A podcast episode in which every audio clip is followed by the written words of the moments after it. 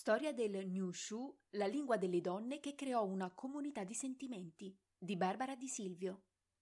Essere una donna non serve a niente. Ish Nuren Yong. È un verso tratto da un testo rintracciato nel 2000 presso il villaggio Baishui, nella provincia dello Hunan.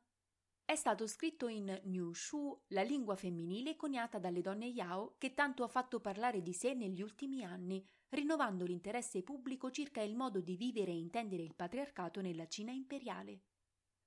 Sebbene l'esatta datazione del New Shu rimanga controversa, la comunità accademica non nutre dubbi in merito alla sua origine spaziale. Le prime attestazioni del codice furono rintracciate nel 1982 a Jiangyong, un remoto distretto situato nella parte meridionale dello Hunan.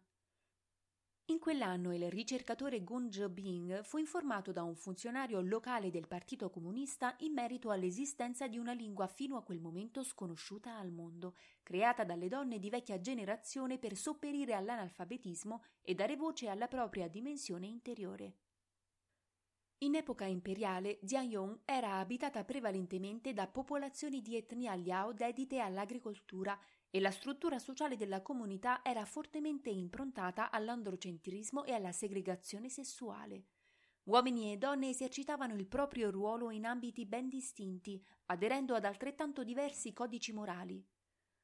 Nella monografia Gendered Wars, Sentiments and Expression in Changing Rural China, l'antropologa Liu Fei-wen racconta di come, nelle gazzette storiche di Jiangyong, gli uomini venissero elogiati per il talento letterario o per i contributi politici e militari, mentre i nomi di donne illustri fossero associati a meriti di tutt'altro genere, tra cui la prontezza al suicidio volta a preservare la castità nei tentativi di stupro.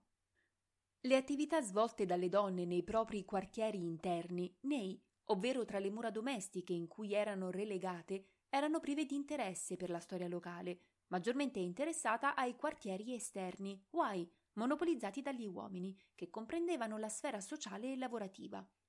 I capifamiglia erano infatti considerati gli unici legittimi rappresentanti del nucleo nella società e di fatto detenevano il pieno controllo sull'identità pubblica, economica e legale delle proprie mogli.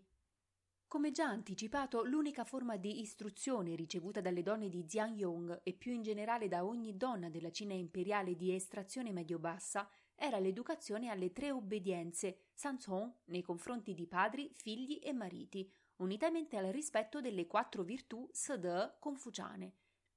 I precetti proponevano nel complesso la figura di una donna casta e arrendevole, nonché perfetta nei lavori manuali e nel ricamo. Attraverso le numerose occasioni di aggregazione offerte dalla tessitura, dal ricamo e dalla cucina, attività che venivano praticate durante la quotidiana assenza dei mariti, le donne di Jianyong coniarono il Niushu sulla base del dialetto locale, utilizzandolo per condividere desideri, frustrazioni e aspirazioni personali. Nei loro incontri amiche, vicine di casa e conoscenti facevano voto di sorellanza, impegnandosi a sostenersi nelle reciproche fortune e disgrazie. I caratteri del nuovo codice uscirono gradualmente dai quartieri interni per imprimersi sugli abiti, le trapunte e i ventagli dell'intero distretto, fallendo tuttavia nel compito di suscitare il rispetto e la comprensione degli uomini. A questo proposito è importante ribadire che nonostante sia stato presentato negli anni come un'arma di empowerment e di resistenza femminile, il New Shu non garantì alle donne una maggiore assertività nella società, ma forgiò piuttosto una comunità di sentimenti che ebbe soprattutto il merito di ampliare la loro visione del mondo, spingendole ad una riflessione critica e condivisa circa il loro status di subordinazione nella società. Nei versi e nelle lettere prodotte in New Shu, le donne esploravano infatti con dolore la dimensione fisica e psicologica della femminilità, affrontando temi come il ciclo mestruale e la maternità, le diverse reazioni psicologiche al patriarcato e i tentativi quasi sempre fallimentari di autoaffermazione nella società. Le protagoniste degli scritti lavorano sodo e soffrono in silenzio, sognano di rinascere in vesti maschili e ammoniscono le proprie figlie, suggerendogli a malincuore di adempiere diligentemente ai precetti del canone confuciano.